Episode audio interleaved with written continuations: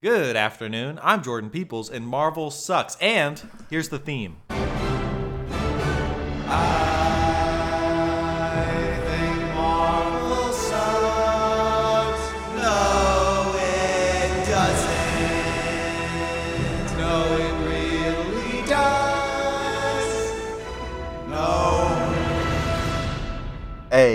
Haven't done that in a while. We've never Uh, done it in between our two little intros. Oh, I never thought of it that way. I feel almost dirty saying mine since the theme is already played. Yeah. But people do need to know that Marvel doesn't suck, as I mentioned previously in the theme that has just been established. Right. Um, I can't believe that theme has gone double platinum since we recorded it in 2017. it's it such a seemed like- short song to be a radio hit. I know, and it was just such a dumb thing. And uh, I remember recording it, and my no at the end was just like improvised. Yeah. like that was not expected. And here, double platinum radio hit. I get letters daily that's like, that song saved my life. And I'm like, that's I get letter. I know. I get letters daily um, that are residual checks Oh, yeah. for royalties Those for that. daily residuals. It's Yeah. like, why do they do it that way? That's so much paper. Like, just do it like so a couple times a year or something. I don't And- know. They're just writing me checks. That's wasting even more paper instead of just mailing. Or direct deposit it. Just direct deposit it. Come on, guys. Come on, Why- ASCAP and BMI. Yeah, no sweat. Just give it, you know, just give it to us directly.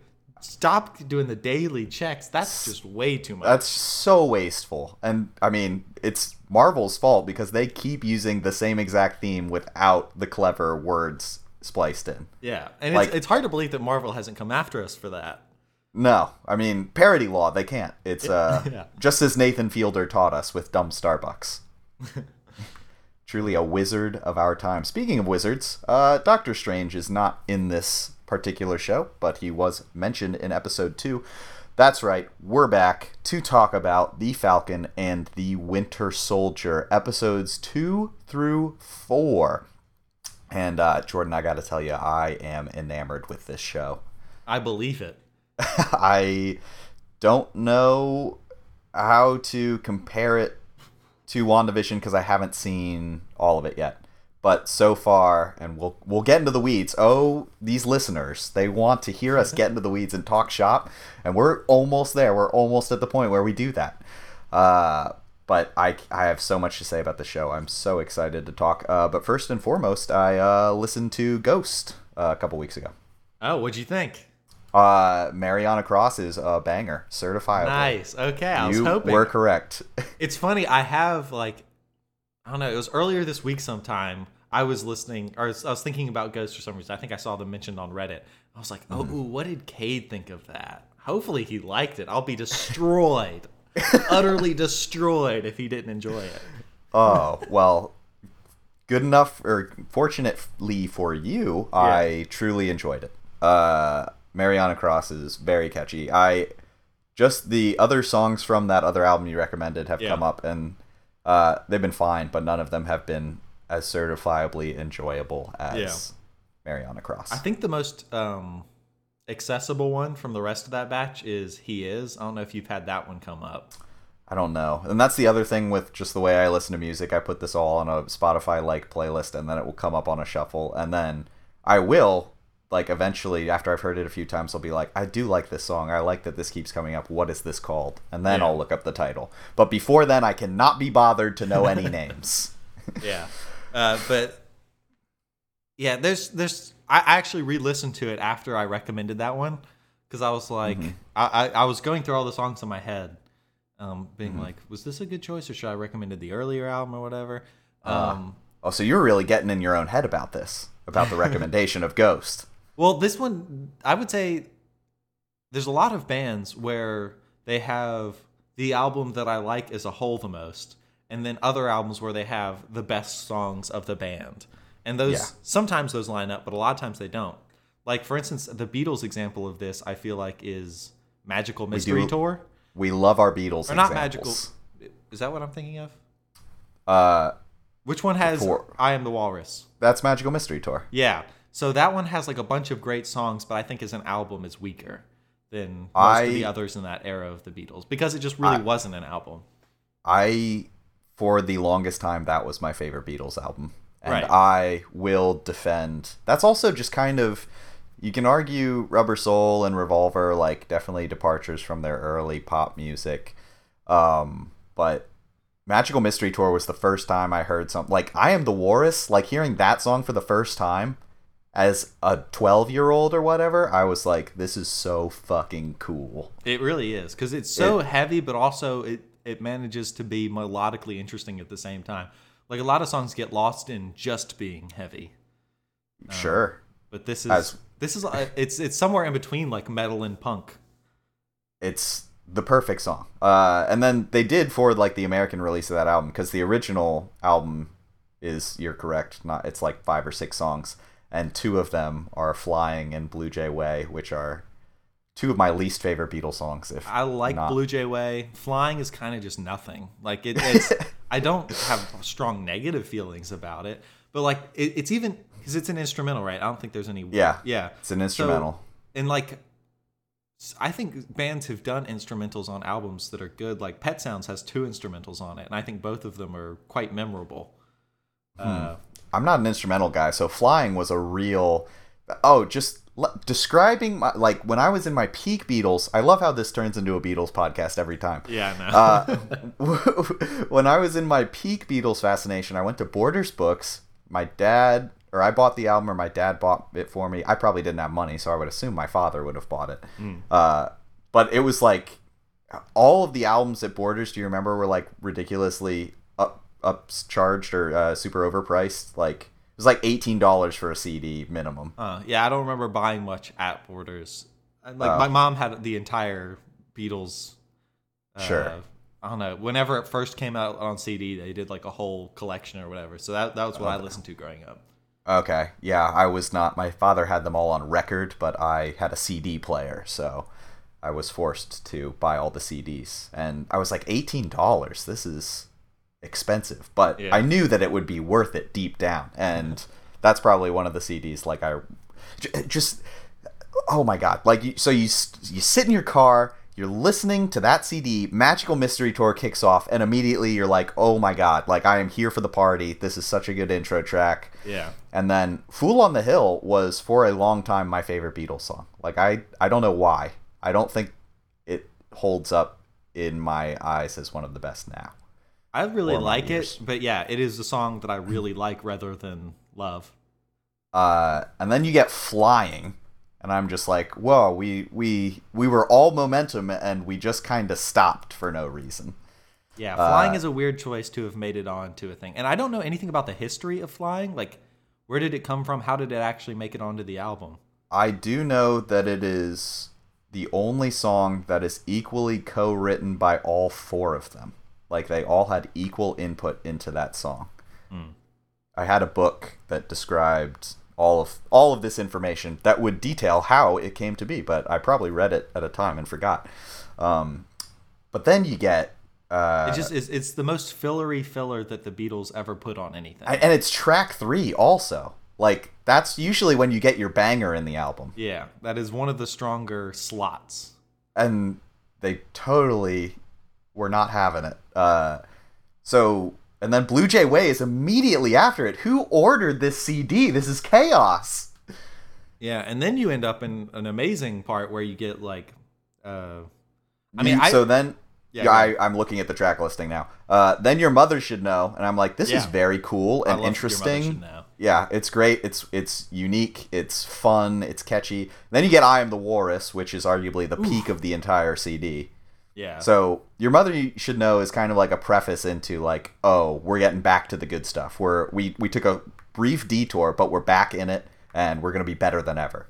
And, Um, and that's like a song that John wrote because he was grumpy that people were analyzing his lyrics, and he's like, Uh-huh. "Deal with this." um, and I think Grumpy John is a uh, primo songwriter because another like it's also like the "How Do You Sleep at Night" also a great song. When The John the one on Imagine. no the yeah uh, is it Imagine? I thought it was on Plastic Ono Band, but I don't remember. I'm not a huge solo Beatles. The one about the I'm pretty sure it's Imagine. The one about Paul. yeah Yeah, I'm pretty sure that's Imagine. Um, or Maybe it is on Plastic Ono because there's another one he disses Paul on Imagine. Boy, they had a they had a rivalry. They were grumpy at each other. For two They were really grumpy. They were wildly successful, like beyond Yeah. they could what they could ever have imagined. Do you think that would have mm. brought them joy? But well, I mean, I get it. Mo Like, money, mo problems. mo money, mo problems. Well, also just they both of them. Do you which do you think both of them like? I this had to be the case, but at the end of the Beatles' career, they both had to have thought, "I'm way better than this guy. He's holding me back." Right? Yeah, well, they're they're probably yeah. They're like, this was all me. This uh, these guys were riding Yeah. on my coattails, and they're Yeah, lucky yeah. that I was here to bring them into fame. Which is insane because it's cert like the certifiable formula for the past like ten years of that career was Lennon McCartney. Like that, you got to have both. Yeah, That it's like uh oh god, it's like Tony Stark and Captain America. You got to have them both. and it's funny too because the Ram when it came out was actually like critically kind of panned. Oh really? I didn't Whereas know that. uh, John Lennon stuff was all you know huge accolades and stuff. he And did of have a couple duds. Harrison, I mean- Harrison also just like I think Harrison came out the cleanest because he seemed the least involved in the feud. And Yeah. then I think the public just kind of took Lennon's side because I don't think Ram is a bad album. I don't think it's like the best album, but I like uh, uh, Uncle Well, Albert and some of those tracks are great. He did Wings though, right? So Well, he- that's when he it didn't. brought him back around. That first Wings album is when everyone's like, okay, Paul McCartney's cool again. Oh, okay. Well, because at some point he did. He went after Wings. He did McCartney. Yeah. That album, and that's got maybe I'm amazed, and I assume that that whole album is great I, because that's such a good song.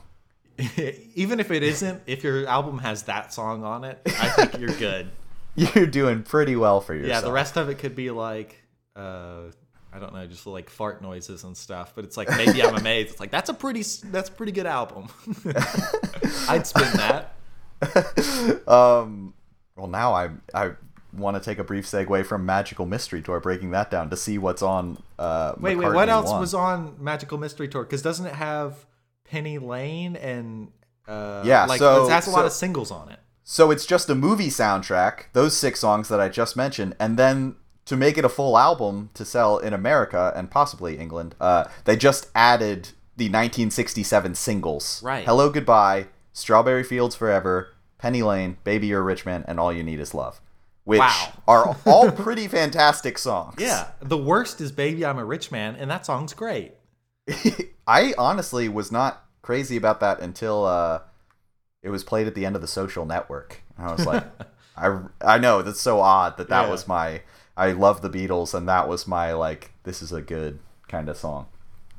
Um, okay, looking at the McCartney one album listing, uh, maybe I'm amazed is the second to last song on the album. Mm. Isn't that wild? See, Uh, that's the kind of thing that if you're Paul McCartney, you can do though, because you trust that everyone's going to listen to the whole thing once. I feel like Yeah. you definitely have to front load more if you're an unknown artist, because you got to be like, here's all the good stuff. Like, don't yeah. Please don't leave the album. Do you think that he knew that one would be uh like an, a masterpiece? Mm, even if he didn't, like at that point, I mean, you're still Paul McCartney. Even if you've had some, Yeah. uh, some there aren't really taken at you. there. There's a radio hit every night that I don't think is that good of a song, but it's on like the Wings greatest hits or whatever. Hmm. Um, and then there's Junk, which was an unreleased Beatles song that I think is a very lovely acoustic, under two minute song. Um, that's on like the White Album, that uh, greatest or the the. I bought like a two hundred dollar White Album with all of the demos on it. it's like yeah, six discs. Um, fantastic because that is my favorite album and uh but just this magical mystery tour album is just such a i mean start to finish and flying in blue jay way are just such outliers and they're back to back toward the beginning of the album Yeah. it's so strange Yeah, it, And then- it's it's because really, if you just take them off, then you go then you go Magical Mystery Tour, uh, Fool on the Hill, Your Mother Should Know, I Am the Walrus, which is like, I mean, I guess the album ends up short, but uh, That seems yeah, better than then it's just- just nine songs yeah. I mean, I do you remember I sent you a resequenced track when we were in college or a resequenced album? I wonder if I can find that. Um, I think, and I, I, I think, didn't I also have one? I think I had my own little order, but I don't. you disagreed with the one I sent. You just changed it around. Right. Well, I mean, that's But- all any track listing change is. is you just changing it around. But um uh I think they should have just gotten the Beatles in the studio to noodle for 5 minutes and then add that to the end of it. Surely Yeah. it, it- oh, for sure. I mean, that's kind of what flying is, but like if they were singing, it would be better. Yeah. just jam. Um, This I I flying is too heavy in the album. That should just be a weird that cut one of them because I don't like that or Blue Jay Way, and then put the other one as like the second to last weird out there song, and then bring it back home yeah. with a day in the life and off I Sgt. like Pepper. I do like Blue Jay Way. I am I am completely not. ambivalent about flying. Like I have I would never defend flying. But Blue Jay Way, there's things about it I enjoy. I think that song is so strange and just not really that fun. It's kind of spooky. And- That's what I like about it. yeah, I guess. Um, I don't know. I'm. It's not for me. All right, are we gonna? Um, What what else do we need to? What other background do we need to hit before we start talking? Because we got a lot Uh, of episodes to cover, so I just want to make sure do. we leave room. We do. We love to talk to each other though. We haven't seen each other in three weeks, and then uh, because this is like theoretically the climax of the series, according to how we scheduled our Well- episode release. I w- not necessarily climax, I guess, but it's we didn't want to do it so early that we weren't in the meat of it, and I think that's Yeah. we're we're definitely in the thick of it right now. But I do Yeah. think the climax is probably end of next episode, and then episode six is mostly resolution. Yeah, it is shorter, so it's a shorter series. Yeah. Um, It would have just been I- weird to do two and three together because then we we would have had one episode, two episodes grouped, and then three episodes grouped. And surely four, five, and six are going to be the most discussion worthy. So that, Yeah. that's why I think two, three, four was the way to hash it out if we're just not going to do every episode, which is just I not agree. feasible. well, I mean, uh, yes, that makes sense. You're a busy, you're a busy man with your law school. I could talk about Marvel and segue into a Beatles ta- tangent every day of the week. I could talk about it. It's the, all the other podcast stuff that has to happen, which admittedly do have- is not too much editing and stuff, but there is other stuff that goes into it on the back it's- end. The the scheduling. Uh, okay, so well, there's there's a couple Marvel mailbag stuff we can do. Yeah. Um, we I don't think we I think this was news last time we recorded, but we didn't talk about it. Black Widow got delayed again. Did it? uh, July 9th. But they have confirmed that it is releasing on Disney Plus that day, so I'm pretty sure this one's the real deal. wow. Disney um, Plus. I guess that's probably how I'm gonna watch it. I don't know. I I have my first round of vaccine now.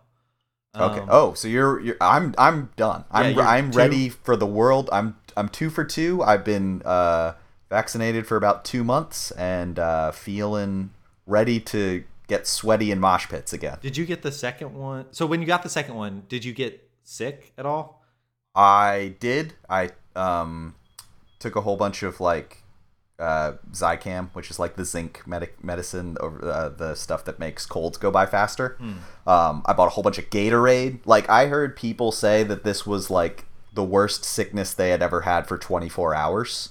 Really? And yeah, and I was terrified by that. I had it's probably like 80% of people I talked to got sick and it was miserable, and then 20% were like, "Oh yeah, I didn't feel anything, unfazed." yeah. And was that Which- the was your first one? You did you not get sick at all? I just had a really sore arm. Right. But yeah, yeah. Okay, Uh, yeah, because not- I, I had like some slight soreness on my arm, but like like nothing terrible. Um, I might have had like a cough or something, Mm-hmm. like, but it did not last very long, Mm-hmm. and like a sniffle. But it also just could have been like winter time, cold or whatever. It, it was very brief. And but the second one, I was noticeably sick. Uh, but I was taking the Zicam and drinking a whole bunch of fluids and eating soup, and it, I just basically laid around all day and was fine. Um, Mm-hmm. The next day. it just yeah, I was just very tired and like I was off work. I could not have done a full day of work for sure. Um, but uh, I yeah, I'm curious. Uh, that can be uh, we check in uh, on our next step in two weeks. See how you handle. no, no, it'll be Friday two weeks from now is when I get my second dose. So it'll be that day. So I, I won't have reacted to it yet. Oh, n- really? Yeah. When are you gonna have time to watch Falcon and Winter Soldier? Let alone talk about it. Well, Wow, so we're gonna get live a live window into how you're reacting to it as it happens. Yeah, no, because I would have gotten it at like 10 a.m. that day, and we'll record probably about this time, which is Yeah, 3 I- p.m. for those who are not here live. I did not feel anything for six hours, and then I started to feel like, oh, something is coming. I also slept really terribly, um, and I had like night sweats and a fever. Hmm. Uh, but then the next day, again, I just slept in, drank water. Overall, not that bad compared to my friends were like, it was. I saw hell for like a brief day. yeah, and Little like, Nas oh, X man. was there. Yeah. um, and uh, Agatha all along, she was uh, talking to um, what's his face, the Mar- Mephisto. Oh, something fell in this room, and I don't know what it was. It's probably just a Oh. ghost being mischievous. Oh, those ghosts! They heard me talk about hell. um, so Black Widow got delayed, uh, which will make it slightly over two years, almost to the day, because Spider-Man was July second. Um, that we will have seen a Marvel movie, um, and it's gonna be summer. It's gonna. I'm gonna see it in theaters, uh, just because I need. I I really want to. yeah. No, I mean, once I'm double vaccinated, I don't see why not. Yeah. Plus, I've yeah been going to the theater like the past couple weeks, and it's been opening up. Like people are starting to go. We, me and my, I, I, me and my friend went to the Lord of the Rings 20th anniversary. Um, they're showing all three, Wow. not back to back. They're showing them a week apart, and then Stephen Colbert is interviewing all of the celebrities from the movie. Um, but each movie gets a different group of celebrities. Interesting. Um, So we had uh, Aragorn, Legolas, Galadriel, and uh, Liv Tyler's character, the princess Yeah. who marries Aragorn. Um, but it was cool to hear their side of things. Also, at the Alamo Drafthouse, the speaker system, like I could feel the catapults like launch against my chest. It was incredible. Yeah, no, that is Uh, actually pretty cool. I because I don't, I didn't see any of them in theaters because you know I was Mm-hmm. eight, nine, and ten when they came out.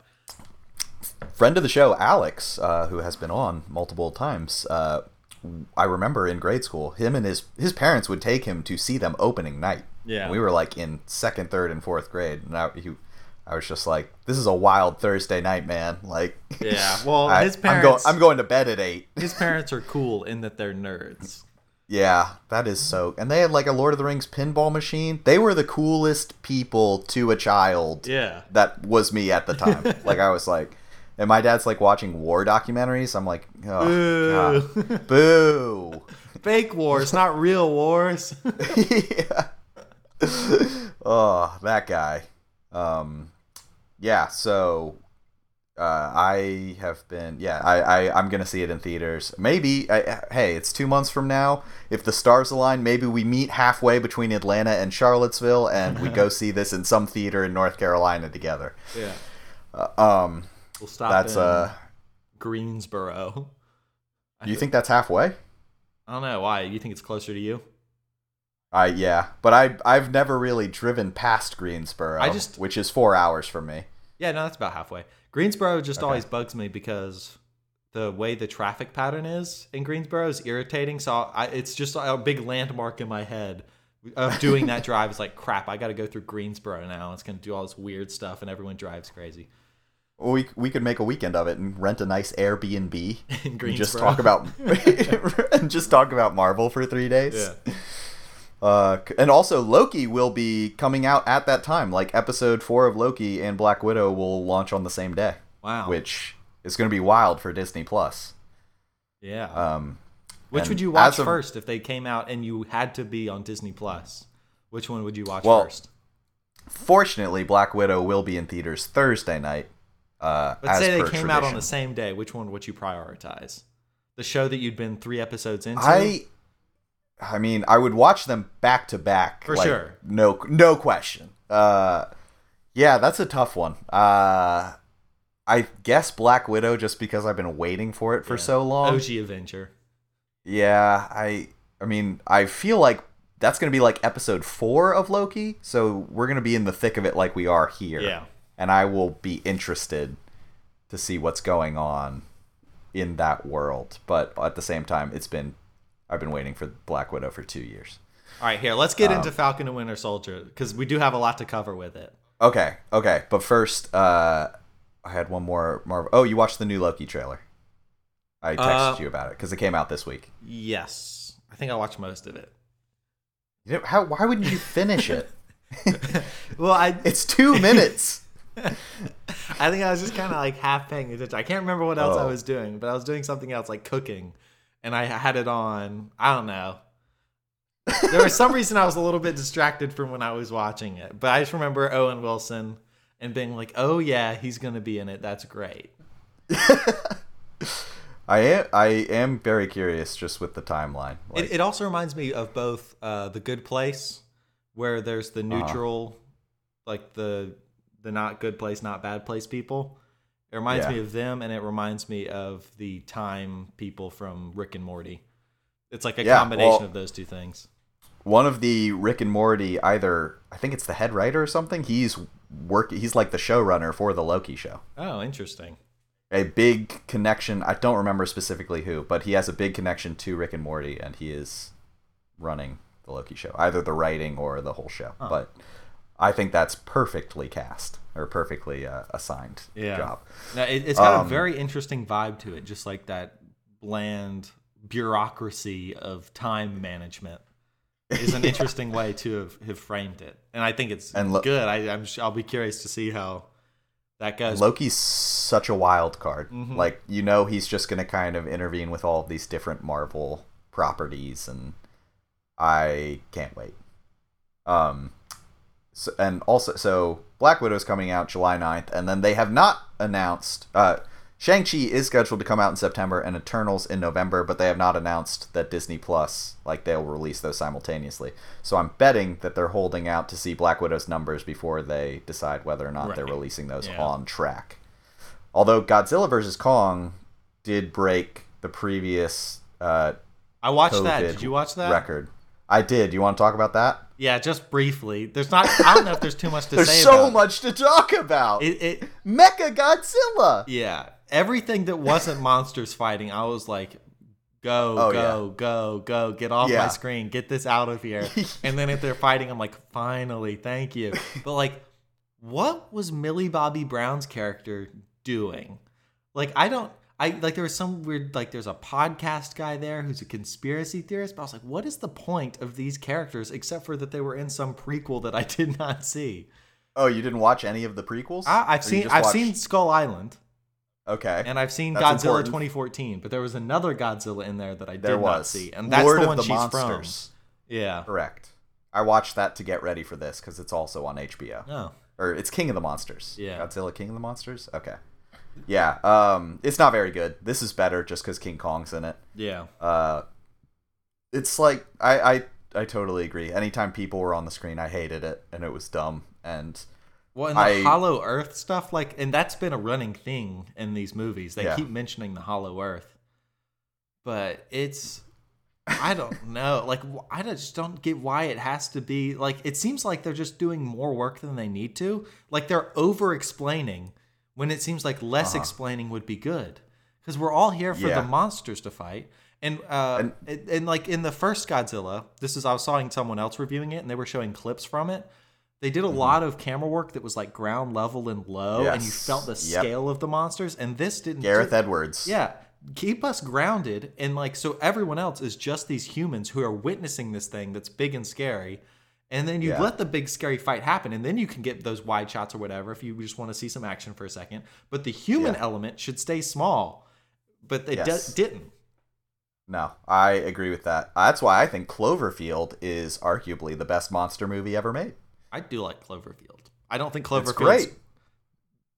the best monster movie ever made. I know. It, it to me, It it's, might be. It's, and I know this is like the uh,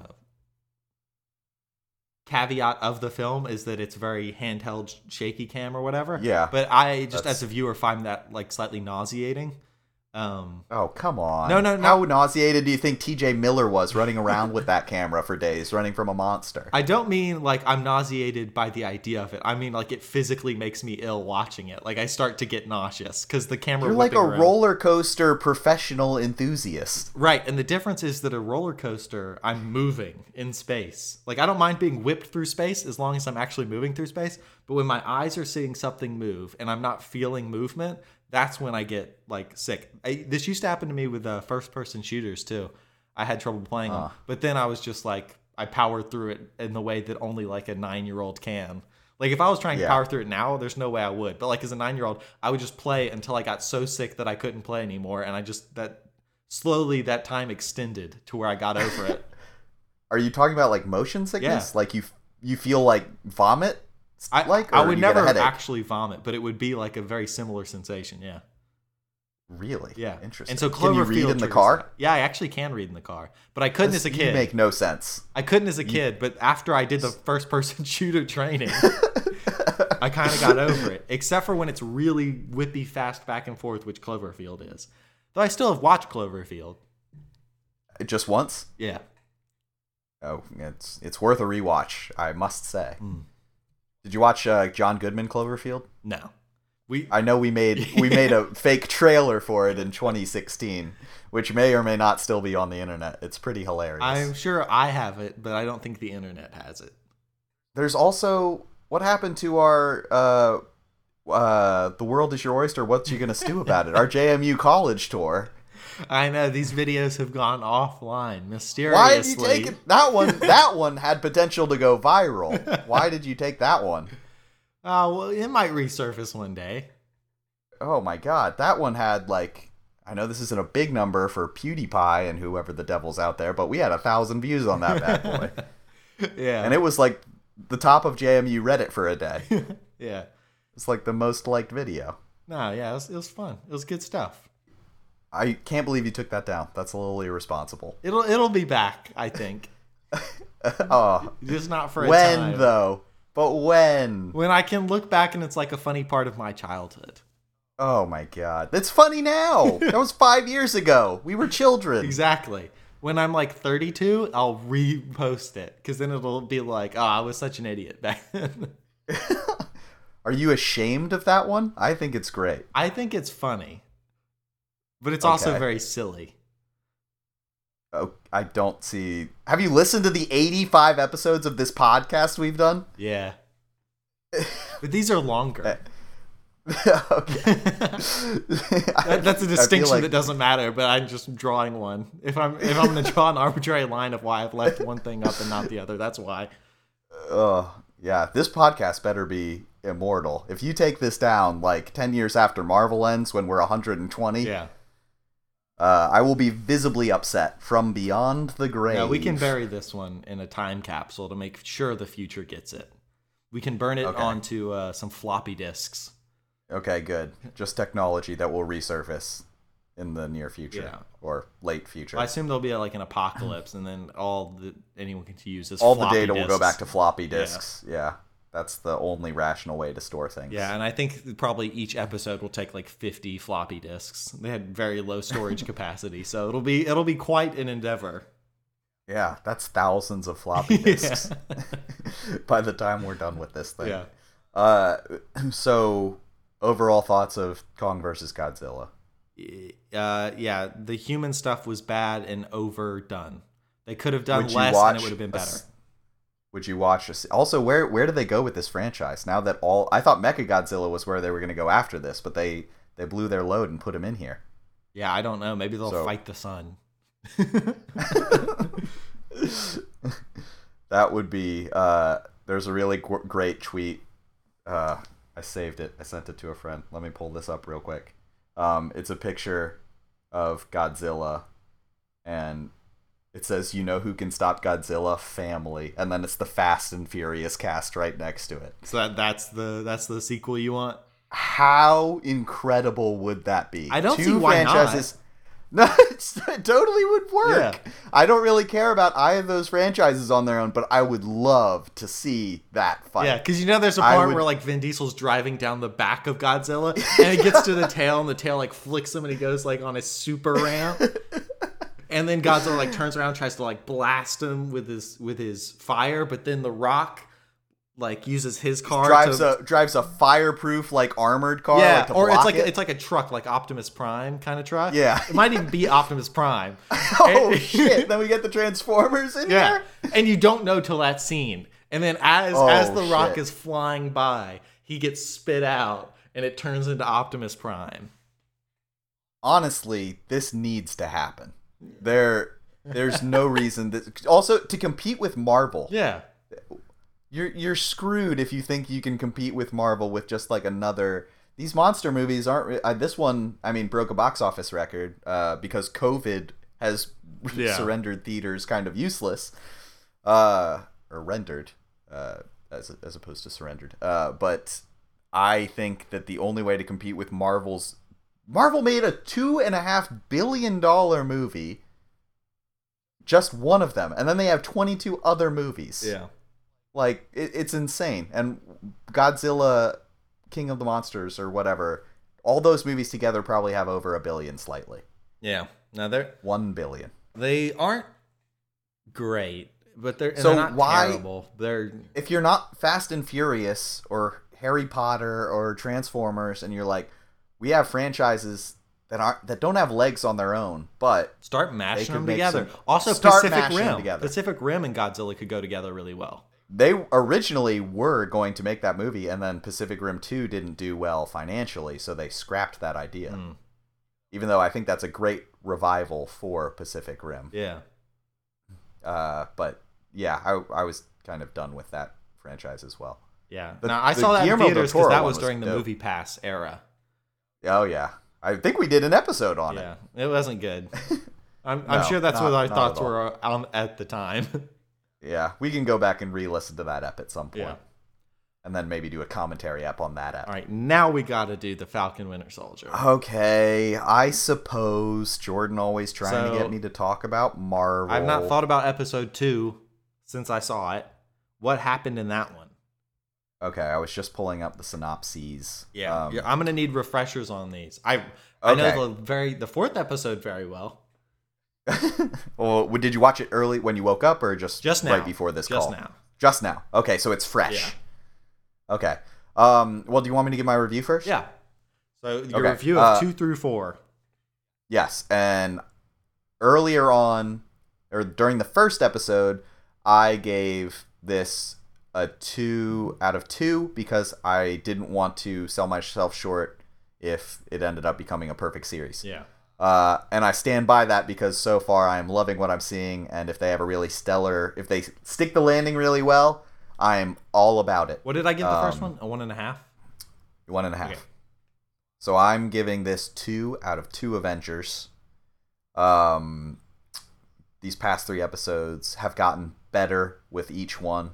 Whereas WandaVision, it felt like there were ups and downs, and there were episodes that were better than others. This has been a consistent uphill, like every episode is building, and I love it. I love it. Uh, so my Avengers at the table. I'll put Spider Man there because I don't think he has been referenced. Um, also, I was thinking about this the other day. Is there a Marvel movie that isn't that Spider Man isn't in that references Spider Man? Because I I'm curious because I don't think Sony movies can mention other Avengers. Yeah. Uh, just the same as I would think that other Avengers movies can't mention Spider Man unless he is contracted to be in their movie. Yeah, I don't think so, but that also kind of tracks with the fact that he's been underground until very recently, which you'd think would be newsworthy to everyone, but that really hasn't broken in the MCU past that one moment at the end of Far From Home. Yeah, Like no no, Um, no other property has dealt with that in any way. that's And true. that's the that's the I'm- first time they would have been able to talk about Spider-Man cuz otherwise they wouldn't have really known about him. I mean, Falcon knows about him cuz of Civil War, but yeah. And Ant Man, everyone in Civil War knows about him. yeah. All these people, I feel like, would want to talk about this kid. Uh, I, well, I was just thinking like he wouldn't be newsworthy because he's keeping it pretty underground.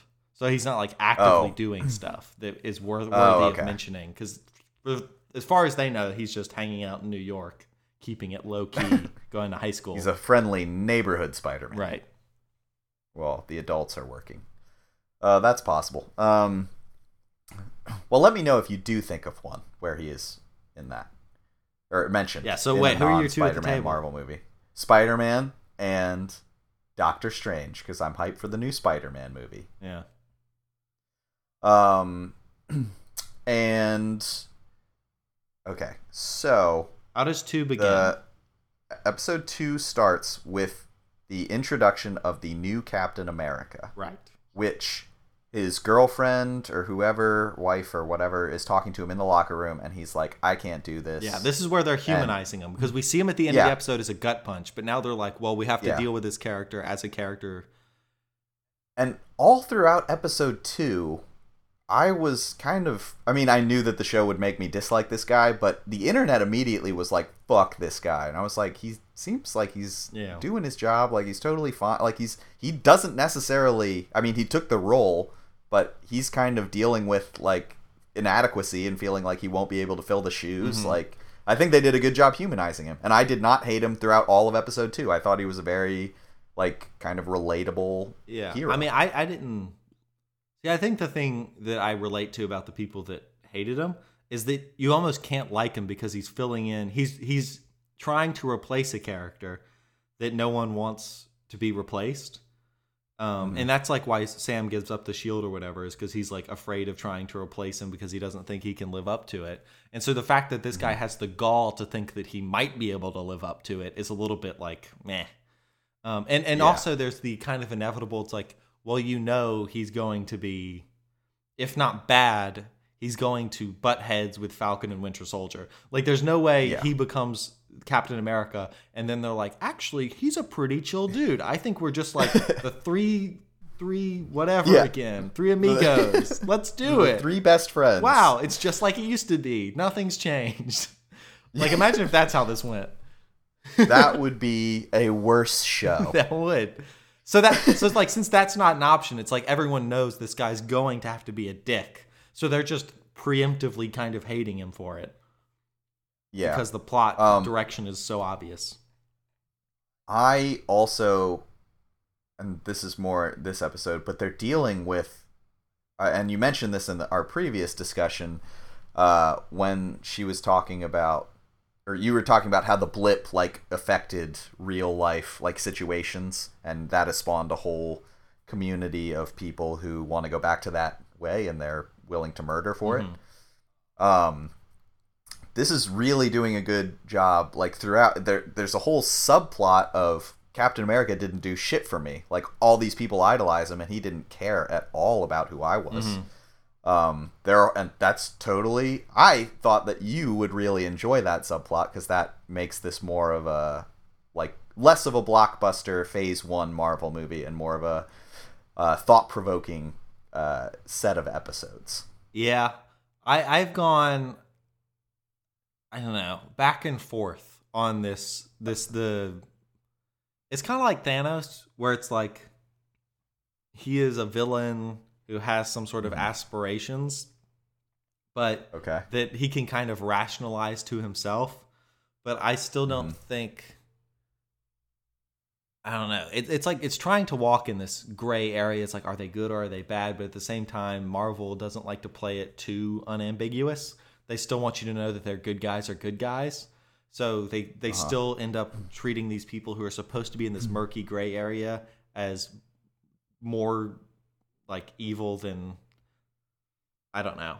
And like the the the episode today was the I think the the best at kind of bringing in a little bit more of their ethos. But like I don't know, I, I haven't been too big of a fan of the villains in this. I just I don't know. For some reason Oh they've been boy.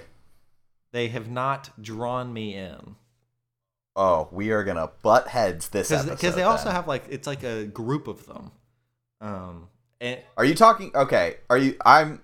I. So I'm also lumping in. I think this is going to be a similar thing to Civil War, where you think the villains are going to be the super soldiers or Zemo, Mhm. but it is in fact, uh, Iron Man and Captain America Right. and Winter Soldier are going to fight each other. And I think that's what this is kind of. Those guys are just the foil because Yeah. they have just kind of been like igniting a whole bunch of stuff. And I think today's episode, which we will get Yeah. to, uh, that really. Next one's going to be a doozy based off what happened. Yeah, Um, I, I don't so- know. I just, uh, I would say, I, I mean, I don't want to start giving my review or anything. Yeah, so let, us keep can- going through two, I guess. Okay, we'll we'll do that, and I'll just keep asking you smaller questions. Yeah. Um, into so that's the one where they're they track down the people with the super soldier serum or stealing the vaccines, uh, and they get they start fighting on the two semi trucks, Right. Okay.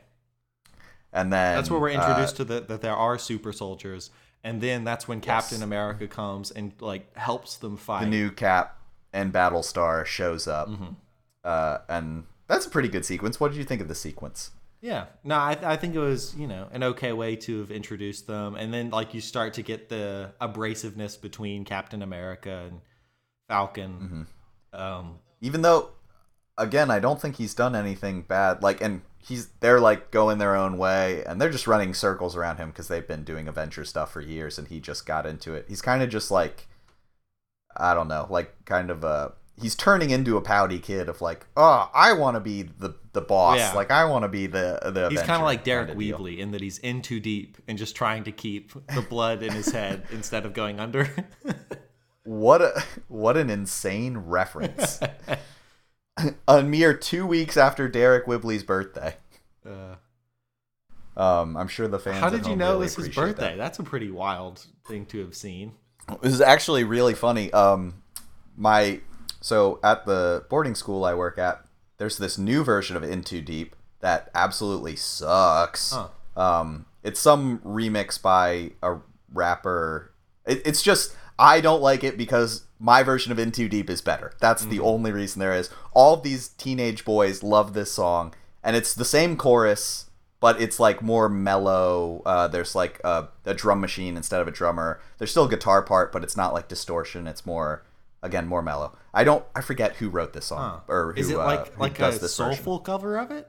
Like it sounds like it's lower tempo. No. it's not low tempo. It no, it's the same. T- I, you should really just listen to this song. I'm Uh, very. I, I've but- not heard at all about this, so the fact that this exists is very interesting. Yeah, no, I haven't either. But all these kids love this song, and it's kind of just like an earworm. Once one of them starts uh, talking about a song, it's just I think I'll be all you more hear. into it than you will. I've actually had a pop resurgence kind of thing recently. I like some of the stuff. You don't say. Uh, like like what? uh, so, uh, what was that? One, I like the Weeknd. I think he's good. Um, Okay, funny that you mentioned that because one of the songs that these boys play, I have heard "Blinding Lights" yes. in the past two months eight hundred times. Yeah, that No that's too much. It'll stop being good. I do like that song. I also like Save Your Tears. I also really liked that song before eight hundred times of listening to it. Um, and then, uh, so then after that, I was like, well, what, what else is going on in pop right now? And so I listened to Uh-huh. some of it, and uh, there was a song by someone, 24kGoldn, uh, called Oh, Mood. I yeah. like that song. Yeah, there's a really good rock version of that. Oh, yeah? That um, th- I, I don't know how I found it, but or maybe I heard that song on the radio. I'm like, I like this song, but I'd like it better if there was like a metal guitar Yeah. in it. So I found like a metal cover of it, and it's really good. I do think that's a very catchy song. Yeah, and then um, Levitating by Dua Lipa. I also like that song. That's kind of just like a party song. Like I think that'll be played at weddings for a long time because it's just got like Uh. that really fun bounce. Um, Bruno Mars had a track that was in uh, charting recently. I can't uh, leave the door open, um, which was really cool. Um, yeah, I am. Uh, I'm trying to think if there's any uh, other ones. Oh, um, and uh, Driver's License by Olivia Oh. Rodrigo. I I did a cover on my YouTube channel of Driver's Oh, License. I love Driver's License. I did. Yeah, no, I think that's check it really out on my. YouTube channel. It's so good. It, it, Uh, I'm jealous. she was a high school musical alum. Oh yeah. Did you know that? Uh, I knew that she had had some Disney Channel connection. That is that is it. Yeah. Or I think she maybe she was in the Resurgence, the new show. I don't think she was in the old one because she's far too yeah, young. no, she's like 17.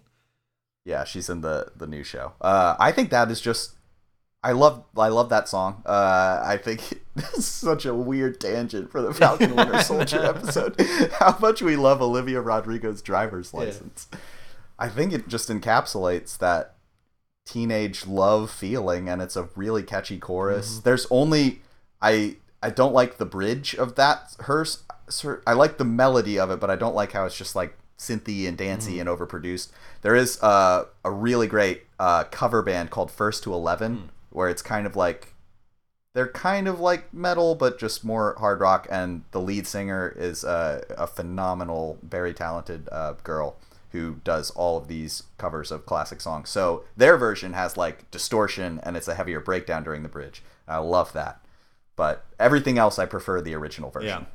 No, but so I've been Uh, pretty yeah. impressed with pop recently. So I'm thinking In Too Deep. I don't know.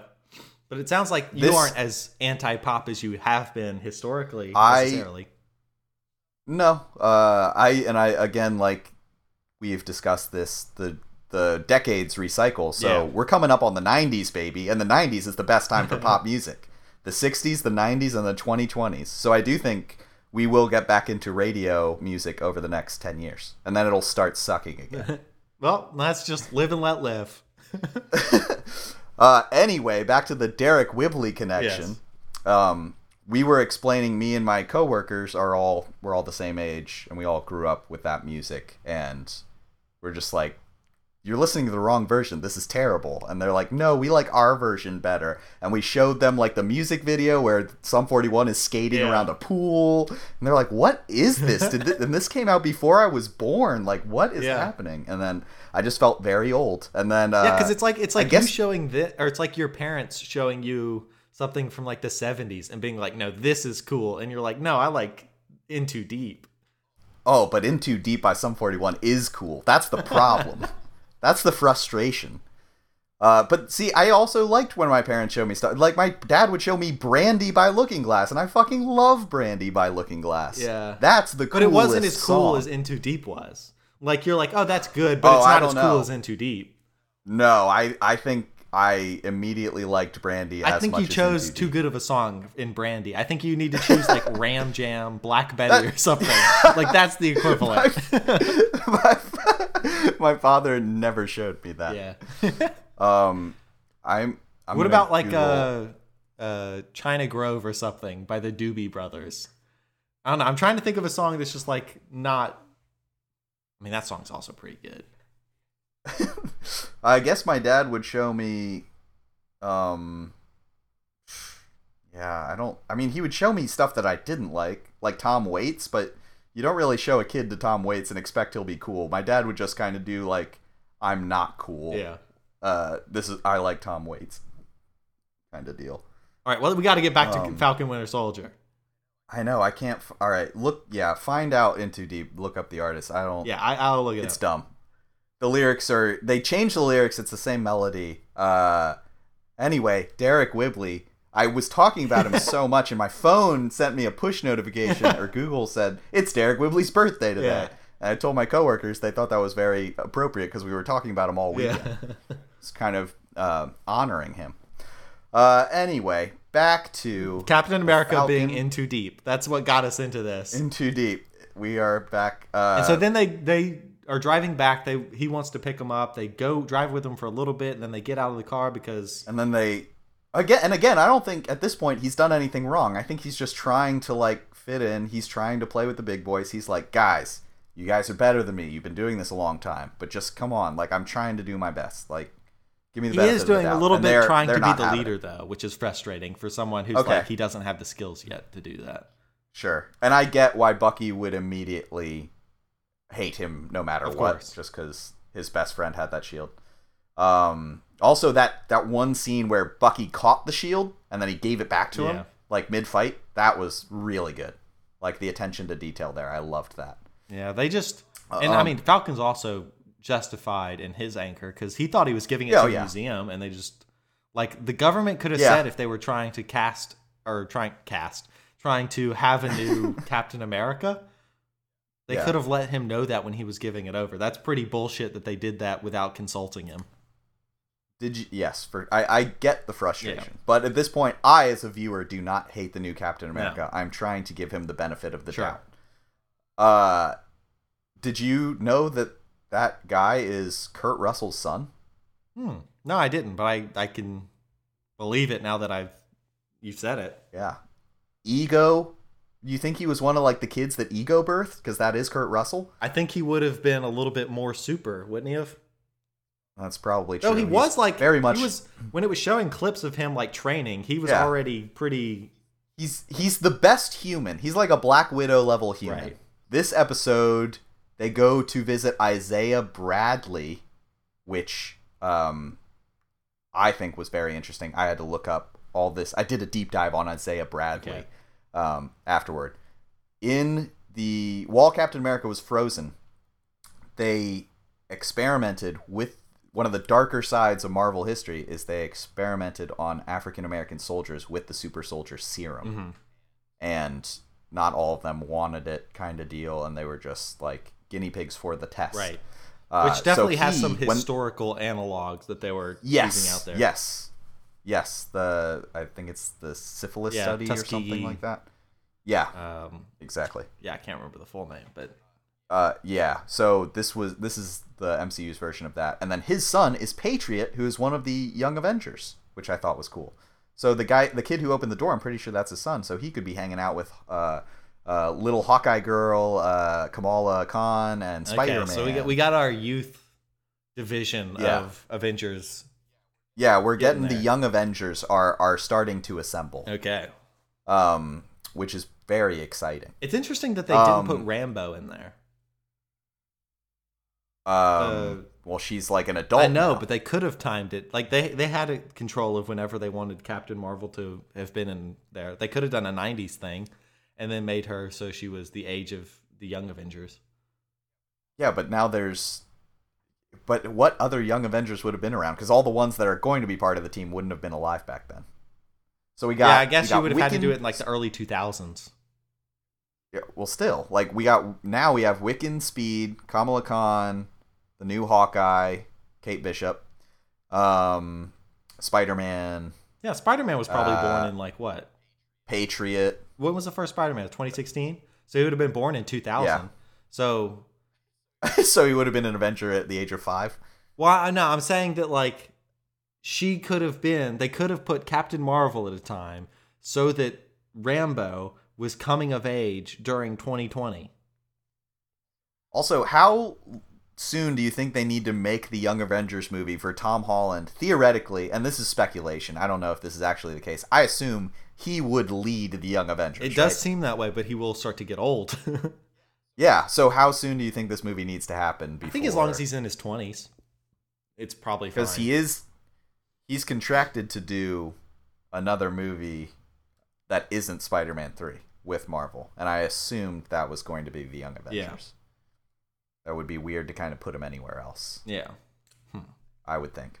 Um, so I really like the Isaiah Bradley connection. Again, this kind of it's a thought-provoking uh, segue because you're thinking like, oh, again, Captain America, like he's just and Captain America himself, he was doing the best he could. Like, I, he he did his best to fight for everyone. Yeah, that is definitely the Um, line though that this show is walking because it wants to do all these things where it's like, well, but look at this. This part wasn't so good, but they're being very careful not to implicate Steve directly in any of these harms.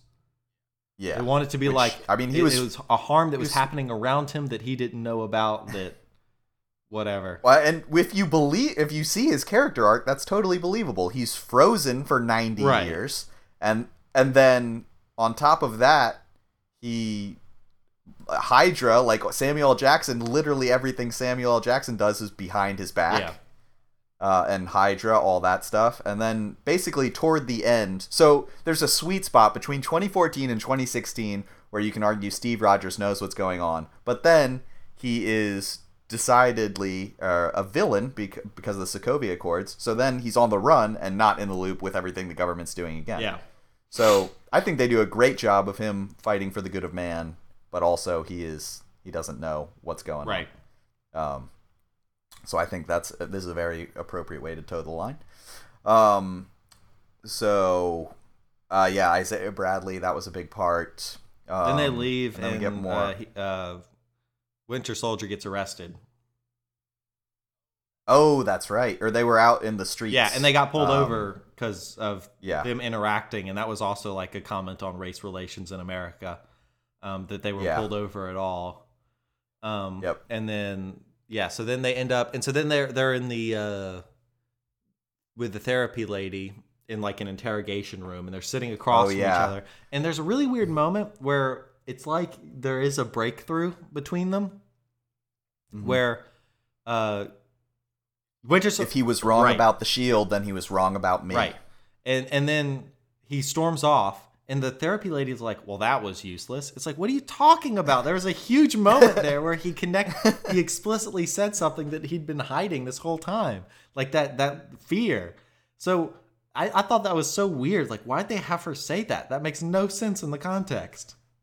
Do you think government hired like I figured her therapy, like she as a therapist, is the same thing as like a pro bono lawyer who's like, if you don't have an attorney, one will be appointed Yeah. to you. If you don't have a therapist, one will be appointed. Yeah, it's not pro bono, but That's yeah. kind of how. Sorry, uh, I guess pro bono means free. Yeah. I'm not a lawyer. You are. That's why. It's like a public You're here to help me with all my. Yeah, that a pro bono public defender. Public defenders get paid. Um, uh, sure. Is that where you're uh, you're No. heading? Public defending. I'm not headed. What are you gonna? Where you? Do you have an idea yet? Yeah, I'm gonna do like really boring law as my goal. Like like wills and estates. Oh, like uh, elderly law. Or Like like yeah, like real estate transactions, like that kind of thing. Just where it's like Okay. kind of whatever, but you make money. Sounds good to me. and that was a segment of Jordan's Law. yeah, the one where he sells out. Yeah. cue, cue, cue the theme. Cue the theme. Uh, corner, corner, corner. That was a good song. Why didn't we remix that? Remember when we did a song for that, and then we like did it live Mm-hmm. over this Zoom, and then you never made it. a Oh thing? well. You can't go back in time. Uh, not unless you're the Avengers. That's Which true. segues us back into this show. All right, and at the end of that episode, they meet Baron Zemo, who is locked up. Yes. Um, what? All right. So, what did you think of the therapy interaction aside from the pro bono? Therapist? I thought there was the funny part. Like, like I thought that was good. Are you having a staring contest? Yeah, like, yeah, that you- was all good. or like the that? thing with their knees, that was good. Yeah. the scene, yes, is fine. I did think that was just such a weird way to end it. That that's kind of what was my takeaway. Is this lady's like oblivious, Uh-huh. in a way that she wasn't portrayed earlier. Um, Well, you know, public defenders, public therapists, I get it. I think it tracks. Therapists. pro bono public therapists. Um, and so Um, then, yeah, so the end of this episode, what was what's the big they go get Baron Zemo right? from Okay, jail. so that's the big whoa thing in this episode. Yeah, which I've been waiting to see Baron Zemo, my favorite villain, Mm-hmm. arguably, um, from the 2016 Civil War film that Jordan just thought was decent, Mm-hmm. which is my second favorite uh, MCU movie of all Right. time. Right. So now we're in episode three, and this one, this episode is really the Baron Zemo show. He's all over the place. Oh. You even see him with his mask. Boy, and did I love it. And his cool collar, his pop collar, Uh, his plane. He had one of my top five MCU comedy lines. Do you know what I'm talking about? Hmm. I don't. Okay. Let's see. Falcon was like, You've been secretly rich this whole time? And then he just dryly says, My family was very wealthy until your friends blew up my country. okay. that killed me. Yeah. I loved that line. I loved the delivery. I love Daniel Bruhl. I think he should have been it. Oh, he should have been somewhere in here all along. He's being very funny. I'm so glad he's role, back in the universe. which is interesting. Yeah. because his character has done some heinous stuff, which they they do kind of keep coming back to the fact that it's like he's bad, but they're also keep making Yeah. him so funny. He's oh my god, I love it. I love and the Zemo dance. Did you see? uh There was all this like he he said in an interview this dance went on for like thirty minutes or something. no, I haven't. uh, or he it, he was like the whole filming of the scene took like 30 minutes and they just put like 15 minutes of my dancing so there was a hashtag trending on twitter release the zemo cut of him dancing And now there is a large scene of him dancing on YouTube if you do want to watch it. Wow, we'll see. I probably know. won't remember to do that, but I did enjoy that. You know, like that kind of humor about it. I will say, episode Yeah. three was my least favorite episode so far. Really? Yeah. I find that insane. Just because not only is it my favorite episode so far at that point, because I, I do think they've been getting better, Yeah. and today was spectacular. All right, you get Zemo, my villain that I've wanted to Mm-hmm. come back for so long. You get, uh, I mean, I am interested. I'm. This is the only one where Falcon's not in his wingsuit. I mean, that's Okay, not so that's why I don't of- like it. Like the the I figured that might be why you hate. no, it's just this gets too spy actiony for me, which is is it. like oh, Madripoor! How beautiful did Madripoor yeah. look? So I just like that was so I cool. know. I just was not in like, and this is absolutely subjective taste stuff. It just turned into like spy, and they're running around the city, and there's all these fights, and I'm just kind of like meh. They're- Oh, ah, what? Sharon Carter came back. Your favorite Avenger. Yeah, but and then there's a huge gunfight in the shipping yard, and then you come up with the the Super Soldier Serum. They kill him, or Zemo kills him because he hates super soldiers, and it's all fine. I don't know. I just was like, not nearly as into that episode as the others. Like it was just it was. It was the kind of thing where the action to me becomes dull because it's just like you're Oh. inundated with it. I just, I also love the three of their chemistry, like Zemo, Falcon, and Winter Soldier. Yeah, Just I think like- they're a pretty the the phone call. What about the phone call sequence where he's talking Yeah. to his sister and he's trying to like? That was pretty great. yeah. That was very Frasier There's, esque. there's a bunch of good moments. I mean, it's not a bad episode of television. I just don't like it nearly as much as WandaVision and WandaVision's humor. Like this is just like this is buddy cop humor, and it's like that's fine. I don't know. Wow, that's interesting. We should do an episode of our top 10 funniest MCU lines because this, I don't know if WandaVision would have any of my top 10 funniest lines. Hmm. As much as I love the show. Yeah, I don't know. Well, because it's it's less quippy. It's more meta and like the joke is the It's recreation. physical humor, kind Well, of. and it's the recreation of the other stuff that is the funny part. So it's like it's very Hmm. intertextual. Like the funniness depends on the awareness of those old sitcoms and a familiarity with them. I think. I will say, uh, my cousin, uh, is he's a freshman at JMU. Mm-hmm. I'll try and get him on the show because he's a Marvel fanatic. Um, but he he loved WandaVision all the way through, and I was like, really? Because that's not like people your age are not really into it until they see the blip episode, and then they're like, oh, now I get what's going Yeah. on. And he doesn't he doesn't have an attachment to sitcoms or young Yeah. like really much of that. So I was curious why he was so enamored by it, but he was just like the mystery Right. and then all the dark stuff happening during those episodes, like the weird, like he's choking and all Yeah. that. No, and I, I love that. and you don't know what's too. going on. So the the uh I think though the people that didn't like WandaVision are definitely way into this show. Because I feel like this show is Yeah. doing all those things that people loved about Marvel that are the things that I don't love about Marvel. Which is not even things that I think Marvel shouldn't do. I think these are great things for Marvel to do. I'm just when I Yeah. see them, I'm like, okay, And I I think I love that there's so much diversity now. You can get a show like WandaVision simultaneously with Falcon Winter Soldier. It's two sides of the, of the yeah. world. And I think Loki And- will be a little bit more back in my bag because it'll be a little bit more playing with the formula. This this does Yeah. feel just like it's more Winter Soldier, like the, the movie The Winter Which- Soldier. Um, I am not opposed right, to. and it's just it's the, it's even though that's the movie that really brought the MCU into being more of a critical darling, whereas before that there was just kind of superhero movies. I feel like that was the one that really turned the corner. That people started Mm-hmm. taking the MCU to be like, well, these are yeah, they're popcorn movies, but they're actually pretty good. That is to me not Yeah. the moment for the MCU that it ascended a little bit. when when did it with Guardians of the Galaxy? That's when it turned the corner. yeah, I guess so. I don't know if I was I was trying to put because that Which was the same year, just four months later. I guess that it it maybe is because that's was their first, I'd say, big formula departure.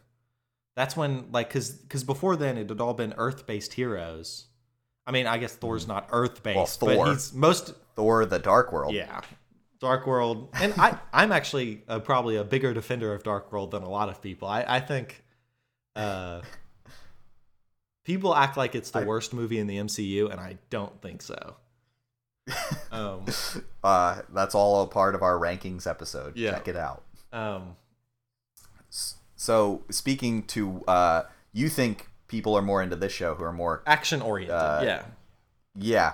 So I I also thought that because this had the highest premiere of any digital show on Disney Plus and it broke some like launch day streaming records for Mhm. sure.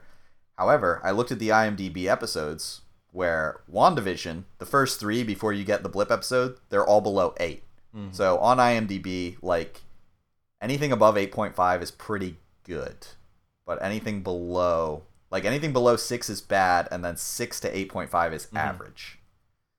Uh and I th- these numbers for this show are very interesting because the first one's a 7.9, second one's an 8, third one is an 8.2 and then today's episode was a 9.1. Yeah.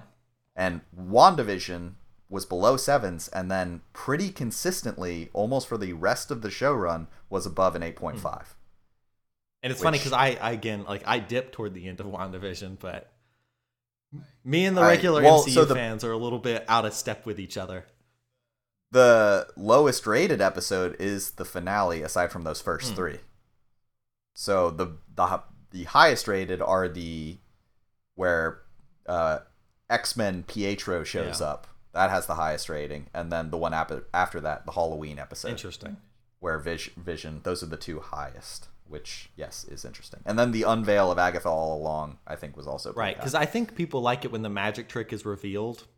And one of these things, Mm. like the mystery is done, but then the problem is that is you have to finish the show up anyway with the mystery over, and I Yeah. think it loses some steam because of that.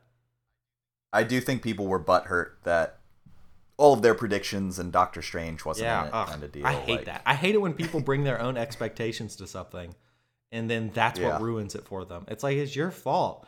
Go in just being like, well, I wonder what this will be. Whatever this is, I'll just, I don't know. Like I, I'm, I love going into stuff blind, and so Mhm. I don't expect the things that I've pretended in my head to happen on screen, and so it doesn't bother me Uh-huh. when they don't happen. But I do think a lot of people aren't like that. And the crazy, I agree with you 100%. The crazy thing about that culture is that is what created the Snyder Cut. And now we have a movie that I think if it was released in 2016, uh, you haven't watched the Snyder Cut yet, have I started to watch it, and then I was like, "This is so long." it is I, four I hours. trust that it is better, but I also I don't know if I have the stamina to really see it for myself. I would be sur- I would be surprised if you were able to watch the Yeah. whole thing. Uh, I love superhero movies, and I had to take a nap halfway Yeah. through. Uh, but this, um, I'm just think like these fans are like all over the internet. Like the Snyder Cut happened. This is what happens. Like when you complain until your dreams come true, you get what you want. But I feel like these people would have a majority of the world would have thought this movie was dog shit if one they didn't get the shitty Joss Whedon Justice League, yeah. and then it immediately ha- followed Batman vs Superman a year later. I think the only thing this movie has going for it is there is a shittier version of the movie that got made, and also it's been four years of people just complaining, and then their complaints actually 'cause following the thing through. with the, these type of people, like the people that are begging for the Snyder cut, is that they're and the reason they hated the first one so bad is that it's all expectations. Like they're disappointed Yeah. because they jack their expectations way high until they're undeliverable, and then they get disappointed. And then so this is like so then their expectations are low, and this went above their expectations. So it's wonderful. So it seems to be like completely dependent on where they are going into a thing. I just don't get that mentality because everything Marvel releases is great, and there's always something enjoyable about it. Yeah. and I don't I don't I get my expectations up every time and they always deliver. See, my I, my secret is I keep my expectations low, so I'm pleasantly surprised by the good stuff that Ah. happens. like Bruce Banner, you're always angry. Yeah, I'm, I'm or I, I, I'm always prepared to be disappointed, and then when I'm not disappointed, I'm pleased. A sad emo Bruce Banner. um okay, so episode 3, I guess have we wrapped up pretty much? Uh, well, we've so yeah, and this just has like I felt like some classic Marvelisms, and and that like there were some shots that I think were so there's like that shot of them on the bridge and they're just walking across the bridge in the middle of the road. Oh, to Madripoor? Yeah, Yeah. that was awesome. Yeah, but what what's that bridge for? Like no one else drives on that bridge? That's just an empty bridge that they can It's nighttime. It's a very night heavy city it seems like. There's a lot of nightlife. It seems like a lot of people would be going to and from there He in also the wee mentioned small that it- hours. he also mentioned that it was, you know, like pirate kingdom or whatever. I feel like Oh, and they don't have cars. then why'd they No, no, build the no, no. bridge?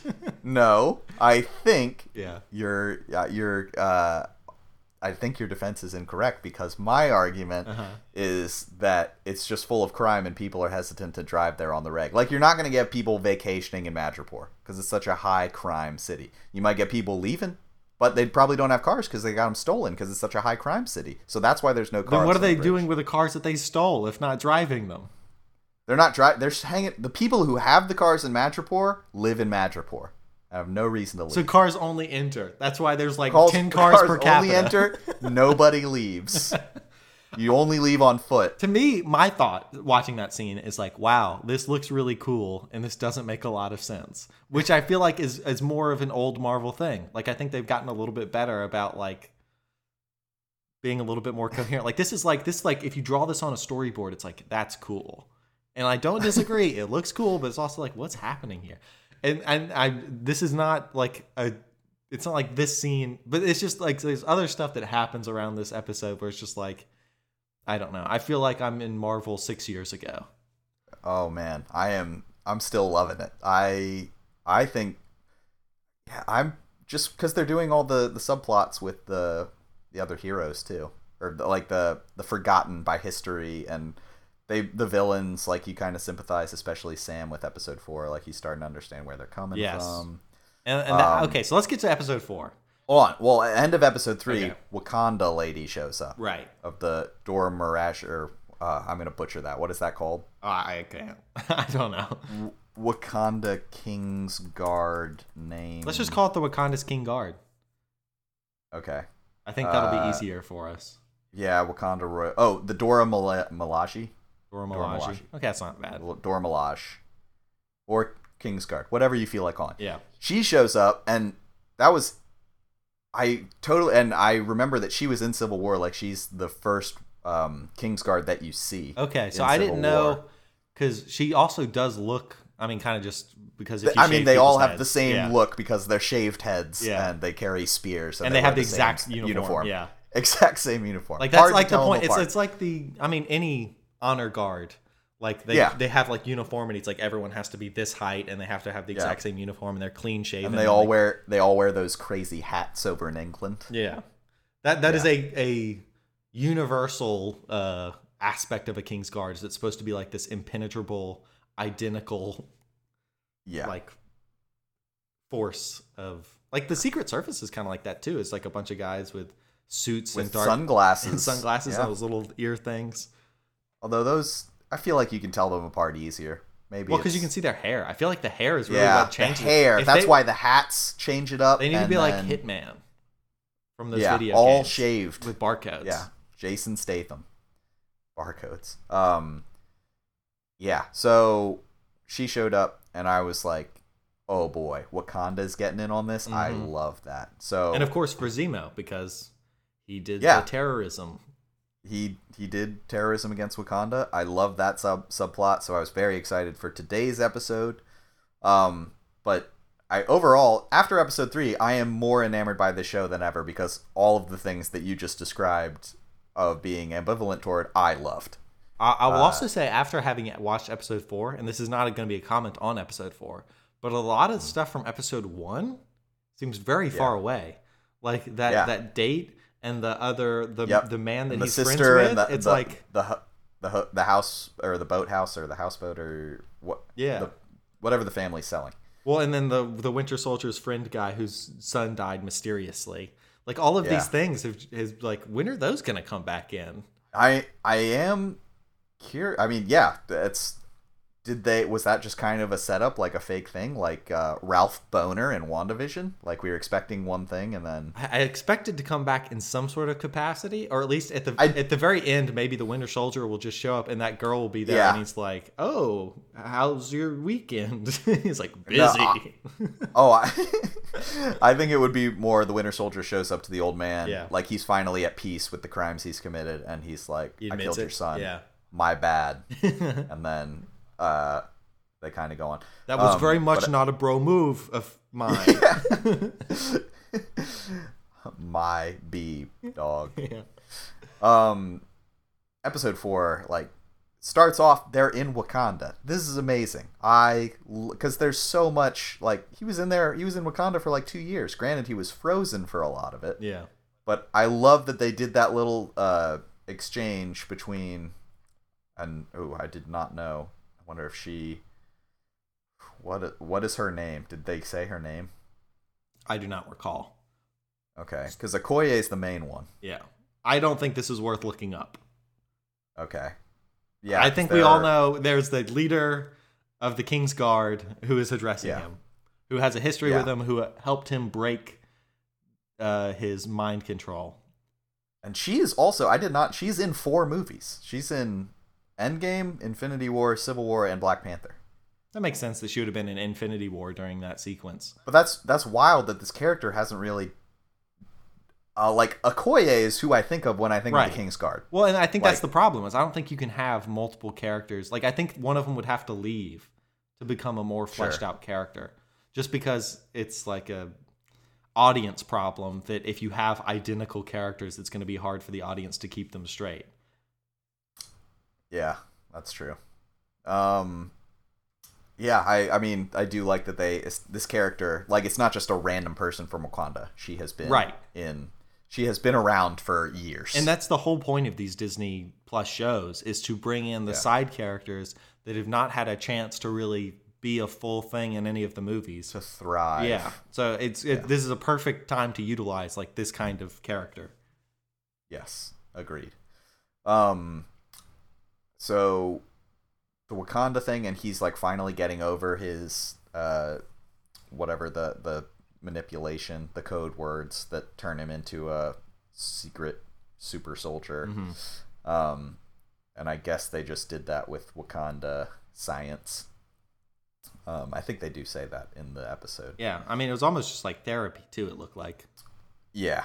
Um, but yeah, watching him cry like he's finally over it, like that was that was a cool sequence. Mhm. I liked that. Yeah. And so Um, then Well, also, we I guess we didn't really touch on in the last episode. Uh, the new Captain America goes around hitting a whole bunch of dead ends, and he doesn't really succeed. And then he's kind of like, "All right, you guys better stay out of my way." And then that's when you're like, "All right, this guy is turning into an asshole." Yeah. He's very high strung and he's very stressed Mm. out that he's trying to live up to these expectations that he couldn't possibly live up to. Um, so, So like, there, so there's some that- relatable elements in there, but it is kind of like you know his heel turn is coming. So, Mm-hmm. True. Um. Uh, Barnes persuades Ayo. I think that's her name. A Y O. yeah, There to not get Zemo immediately. Yes. To, so they get eight hours, which I also liked because that that puts like a sense of urgency on everything they're doing. Yeah. For this episode, I like that. I also just like Zemo's not scared during any of this. Like he's super chill. Well, he's very um, practical. It's like, well, what can I do? It's like, Yeah. being panicked right now isn't going to help me. So let's see what I can just wait and see if there's any opportunity. If there is, I'll take it. If not, I guess I, am fucked. I I don't understand how someone can be my favorite villain and he's just so not even on your radar like episode 3 or where does he stack up for you? Like do you like this character? I do like Is this top character. half? Oh, I like this character. he- I liked his role in episode three. Episode three was just like too much for me. Oh, I see. It was busy, Um, and I was like, meh. Whereas this one, it like opened up a little bit more. Still, big things happen, but it just I don't know, had more space. I I just don't think I like like that kind of. I don't know. It's a very classic James Bond type thing to do to have like a nightclub scene with a bunch of people and it's chaotic and the actions like the scene's really loud and it's like you're trying to follow it or whatever, but it's intentionally disorienting. hmm All fine things to do. I don't really like them. Fair enough. Um, so this episode starts.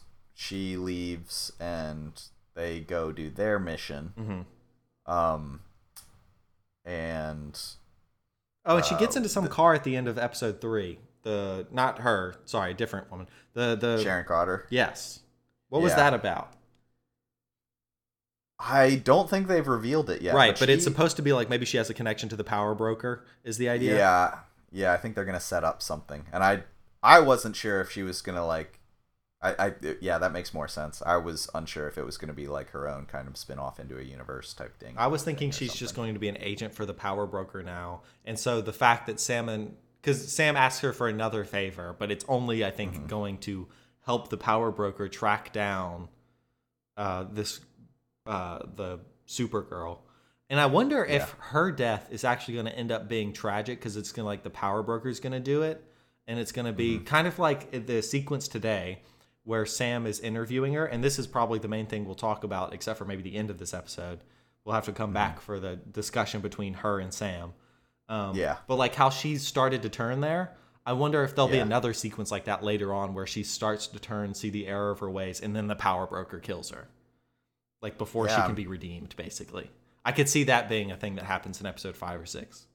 Have they revealed the power broker? I, No. I, I'm unfamiliar with this title. I guess I've just heard it in passing, and I have not really assessed that he is. He's the one in charge. Uh, see some in in the he's like the king boss of Madrigal. Madripoor. Madripoor. Madrigal is the is the company in Breaking Bad where they sneak in the meth. It's also I think a like a fantasy something. Madrigal, is it not? Maybe. I don't know. I know it from Breaking Bad. Um, do you think that that character is someone we know?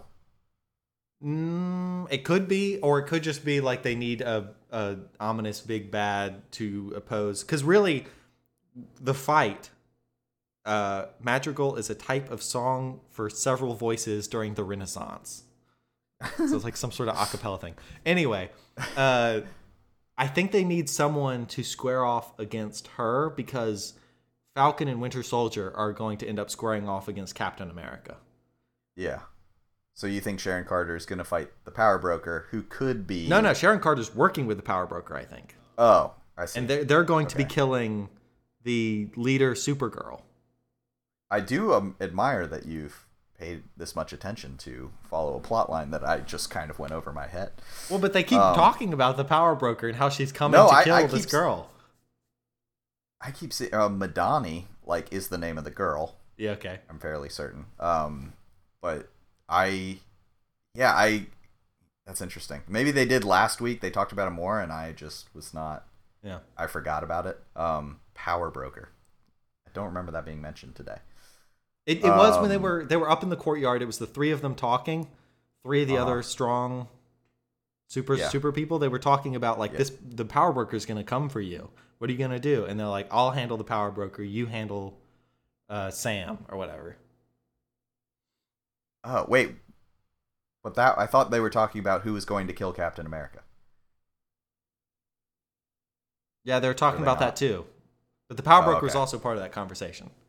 Wow, this is this has gone over my head this whole time. I do find that I'm like very excited to watch it early on, and WandaVision was a bit more fun and silly and whimsical. Yeah. And this, there are a lot of like plot points. Right, and that's It's that's one plot heavy. that's something that spy movies do. They're just like plot machines. Whereas I'm more of a character guy, and I think I think in a plot machine, characters can get lost sometime. I think this, and, and that's why I think the this episode was better because you get the funeral sequence, and then Sam comes mm-hmm. down and talks to her, and that's finally some like more character moment. And I think that's what I didn't like about episode three is there was not a lot of character in episode three. That was just plot, plot, plot, plot, plot. Okay. Um, and I do rewatch these, as you know, quite frequently. So this will come up in my rotation probably next few months or so, and I'll just rewatch it then. Yeah.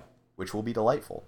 Um, okay, so uh, I'm trying to think. Is there anything that happens before the Kingsguard shows up and there's the fight between Captain America? Oh, Wait, is, um, is the is the funeral not before that?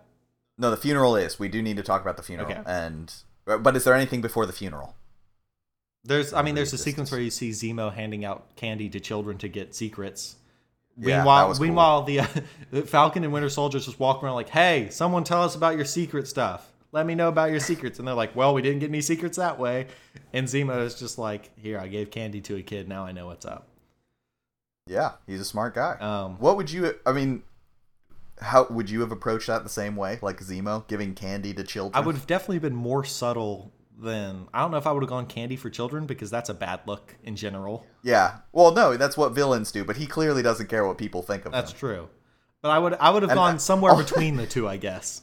Also, he's singing that children's Yeah. nursery rhyme, and you're just like, he's clearly a villain, but I guess kids wouldn't know that. They just recognize the song. Yeah. Whereas if any adult saw that, they would be like, stay the fuck away from Yeah, my no. children.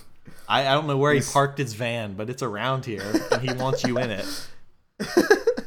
you, oh, I love this character as the, just the way he is playing this. Yeah. It's so interesting. Um, so anyway, yeah. So then Um, there's the funeral, and there's there's funeral- discussion between Sam, who is a therapist who's dealt with a bunch of grief and that kind of stuff before, talking Yeah. to what'd you say her name was? Madani. Madani, yeah. Madani. Um, and so then you get a little bit more of her sympathies because Sam is is coming like you know talking to her in a very understanding way. It's like yes, there is injustice here, but the way that you are tackling this injustice is not going to be fruitful for your movement. Uh-huh. Meanwhile, Captain America is sitting in the background, and this is like where you really start to get frustrated with Captain America. Like he Yeah. is just This is a total Star Lord move. yes. He's like because "Oh, Sam is doing like he's actually pulling it off, and then this guy's like, Mm-hmm. "Mm, maybe I'll just go wreck everything like an idiot. yeah, it sounds like a good plan. Well, I mean, and we, the viewer, see what's happening in there, and we're like, oh, Sam's killing it right now. This was the move. This was the best possible decision that the whole team could have made. Yeah. But, and even Bucky, like, because he's like, let me buy Bucky, and Bucky's like, no, no, no, no, you stay here. and then he's like, well, what if he's being murdered right now? And Bucky does think, like, what if he is being murdered right now? You know what they could have done though, given that Sam is very high tech, could have bugged him. Put a little oh. microphone. that He like like I there's no sort of checking going on. He could have just called on the cell phone, put himself on speaker, put it in his pocket before he walked in. They could have just listened over AT and T. I mean, if the well, one might not have had service. Two, if the girl did find the phone, that might be bad for his plan. I think Sam wanted. He was confident that the plan was going to go according to plan, and he wouldn't need any backup or any help. Or I know, but he was he was device. overconfident in the fact that these other people could sit on their hands for twenty goddamn minutes. Correct, correct. that was his downfall. That uh, that was his biggest mistake. Yeah, but I, I But think this. Bucky would have Bucky would have held it out if it wasn't for what's his or Walker just being like, "Hey, let's let's go in there and like let's ruffle some feathers." Yeah, but I think this is. I want results. uh, wow, I keep forgetting her name, Madani, Madani. Uh, Morgenthau. Let me make sure that that I'm pretty sure that's her name because I remember it because it's the same as a Punisher character. Mm. But Madani, I think Uh, this is her best scene so far. I think the rest of their movement has been kind of like, like I get that they're frustrated by the you know the re. Uh, I can't remember the acronym, but the resettlement. Uh, Mm-hmm. whatever it was, the resettlement group or whatever, and like the injustices with people getting kicked out of places they'd been invited into, and now everyone their standard of living has gone way down, and they've become basically refugees because of these things beyond their control. And I think this scene did a good job kind of humanizing her, and then of course then throwing a spoke or a you know ruining that same development that had been making and just being a whole betrayal kind of thing. Yeah, So I thought that was good. And then now we can talk about your scene with the fight in the apartment with the Okay. Uh, yes, I was just looking up. Sorry, uh, it was not Madani is another character, but I'm pretty sure she's also in the show. This is Carly Morgan. Okay, I thought it was Carly. Car- and in the comics, the character is Carl Morgenthau. So I think they made her a uh, woman in this show, which is pretty cool. Yeah. Well, that's that's good Uh, because I have up. been thinking that this show is a little bit of a boys' club on the hero side. Yeah. Like when it was Captain America, Battlestar, uh, Yep. Falcon, Zemo, and the Winter Soldier all walking around. I was like, this is only boys. Why didn't they make Battlestar like a woman? They could have done that. Uh, I, well, Battlestar I think is like a comic book character. So Like, is Carl.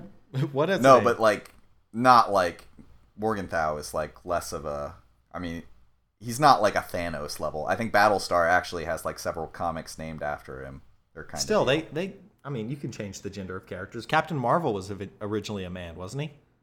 And then they turned into a woman at some point. No, I'm pretty sure Captain Marvel. I mean, Marvel was like the iteration of Captain Marvel that Brie Larson is has always been a thing, but there was like hmm. she did get her powers from Marvel. a Well, there's definitely been gender switches of prominent superhero characters in the past in comics. sure. The, and to such an extent that Battlestar would not be the biggest gender switch that ever happened in comic book hi- history. I guess, but maybe in the MCU it may be. Could have sworn at some Can't point in of- comic history. In comic books they do it a lot, yes. Yeah. But I don't think that's that's transferred to the screen yet.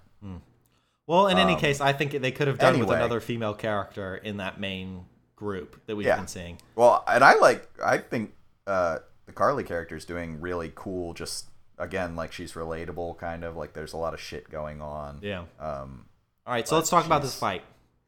all right, this fight sequence was so dope. Yeah, Uh, and, and the I guess the main takeaway of the fight sequence is one, Zemo gets away, and two, Captain America feels super weak because he loses again, and this time it's not even to super soldiers. Oh, we didn't mention he stole the uh, serum earlier Right. in this episode. He also says And- something kind of racist to the Wakanda people. Uh did he? Well, he he I said he- him- they come in with their spears, and he calls them like pointy sticks, which is kind oh, of I thought I didn't I thought that was just a like he oh he's an idiot like he doesn't I, I think it's kind of racist because it's you think it was intentional? yeah I think it, it's uh well uh, what's the word for this like disparaging but like in a patronizing kind of way he's like oh look Oh, at your little okay.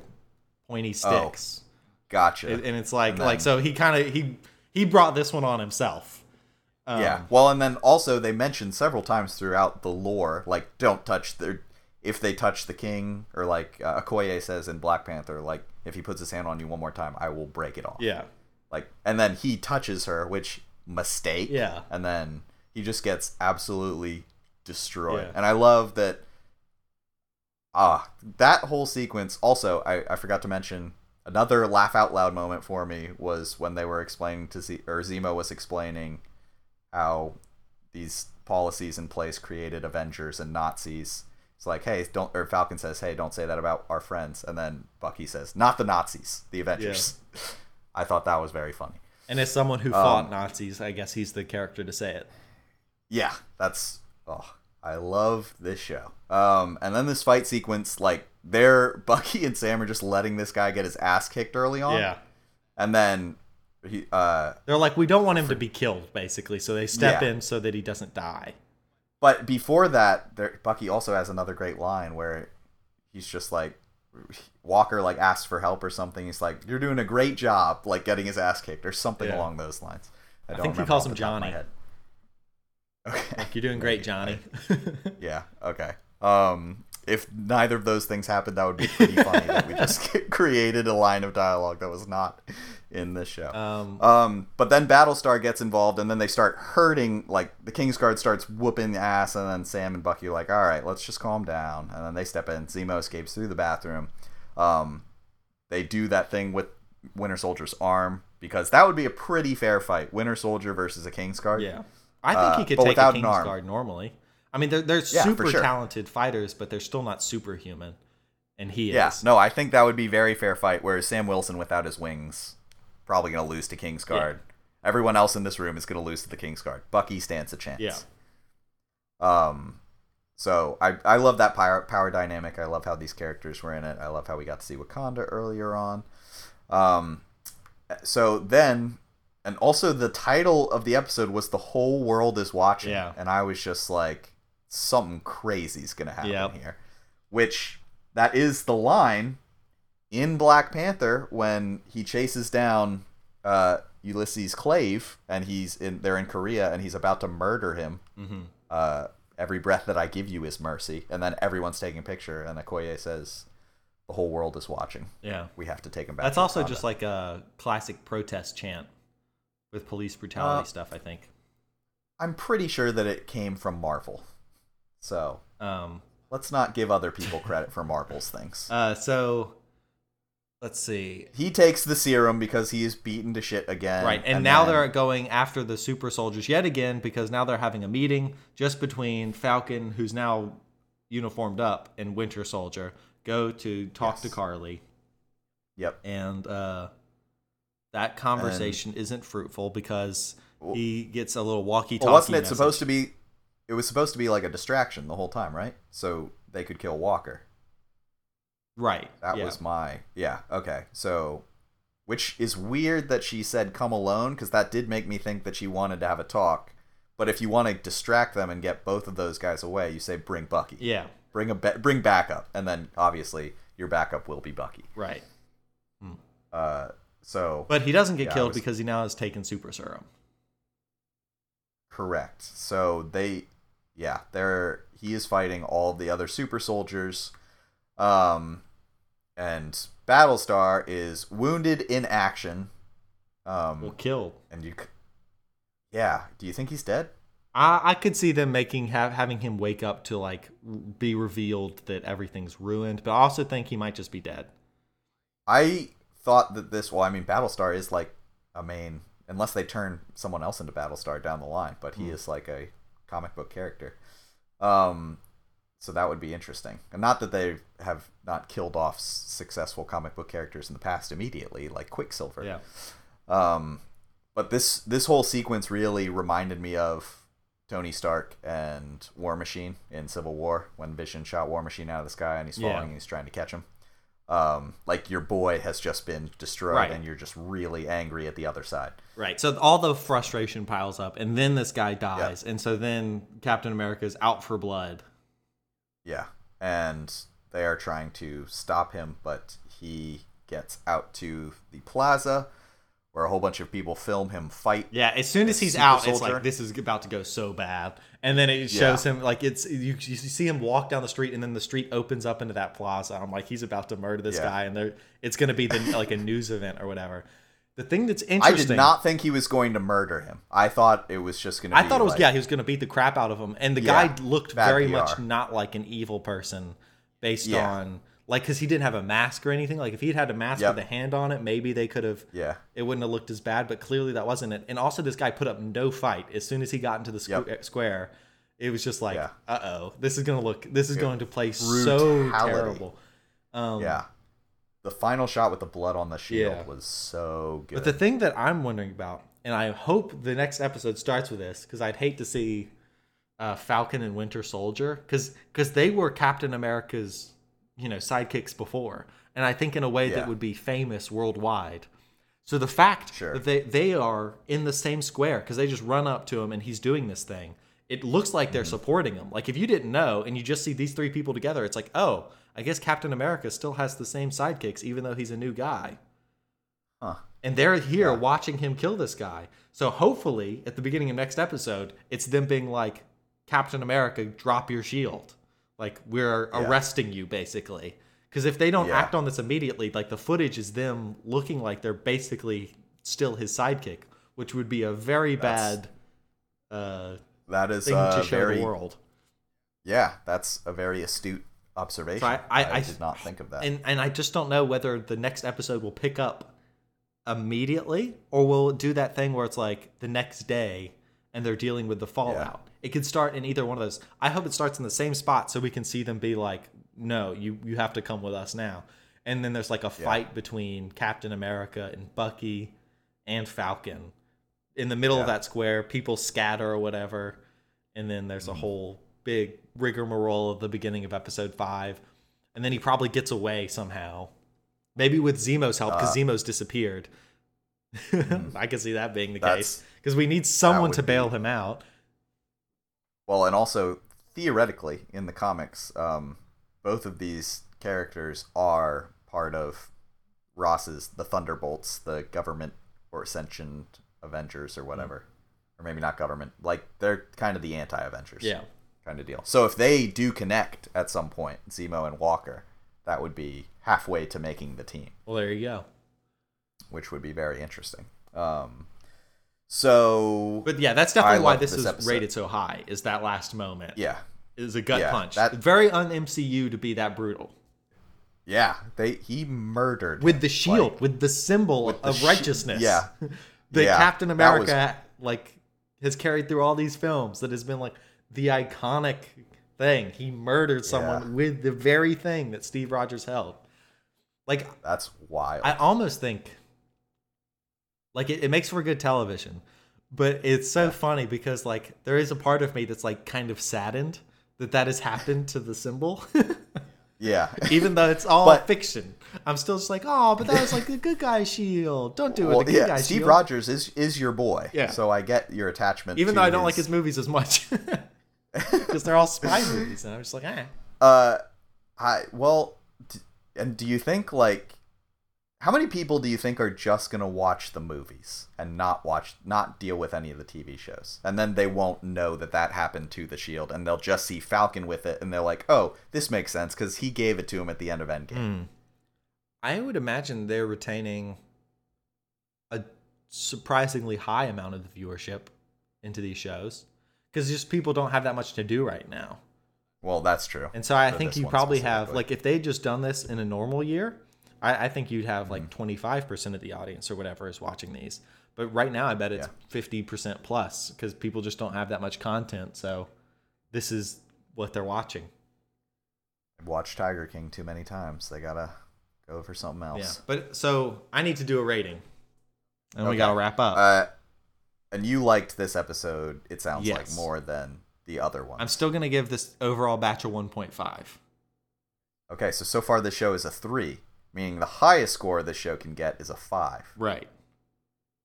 Interesting. But I think a three out of four isn't bad for the experience I've had with it. Like I think that's about right.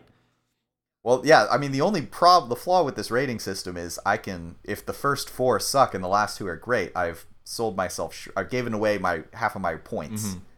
or two thirds of my points, which is that's why I'm just gonna keep rating everything two until the last one, and then I'm like, all right, then this is kind of how I view the show overall. Yeah, but I mean, I think I still have quite a bit of flexibility going into the last one because it can either be a five, which is a very high mark, or I can give it a three if I really hate it. if they really but you botch can't it. give it. But you can't give it a five point five. Eh, Do you think that this show won't warrant a five point five? yes. For me, Oh, wow. like because uh, like Yeah. we've talked about, like some of the things this show does are just fundamentally Yeah. different than the kind of things that WandaVision does, and I just prefer those WandaVision things. It What if the next episode is Bucky mind and bending Sam? like Yeah, in I Love Lucy. like it's just the two of them doing a Dick Van Dyke show for 50 minutes. Uh, I guess I would still be pretty disappointed because they have just done that in another show. I would, I, I guess I'd be so bamboozled by just the absolute gall of them to go back to that so quickly. it's like, is this going to be an every Especially- MCU thing now? There's always a Dick Van Dyke moment. Okay, so I guess that wouldn't win you extra points. No, it has to be a new original creative thing every time. What if like all right, but what if like there's a really great what if like PT Anderson directs the next episode? It still doesn't mean the whole series was worth a six. I I could give a two out of two for the last two episodes would still be glowing endorsement for the entire series as I give it a five Yeah, I out of six. I guess. I mean, anything below a 5 just seems so low. Even though even though I have given it before. Didn't I give Civil like War like in- a four and a half? Yeah, Or just a four? And I can't. I still can't sleep because of that rating. Yeah, I think you gave it four and a half. Yeah. I don't know the re-rank change. I don't want to, you know, predict the future, but if this gets a four and a half, that wouldn't shock me. Oh man. this episode is good, but like the episode three, I just I was not as happy of a camper in.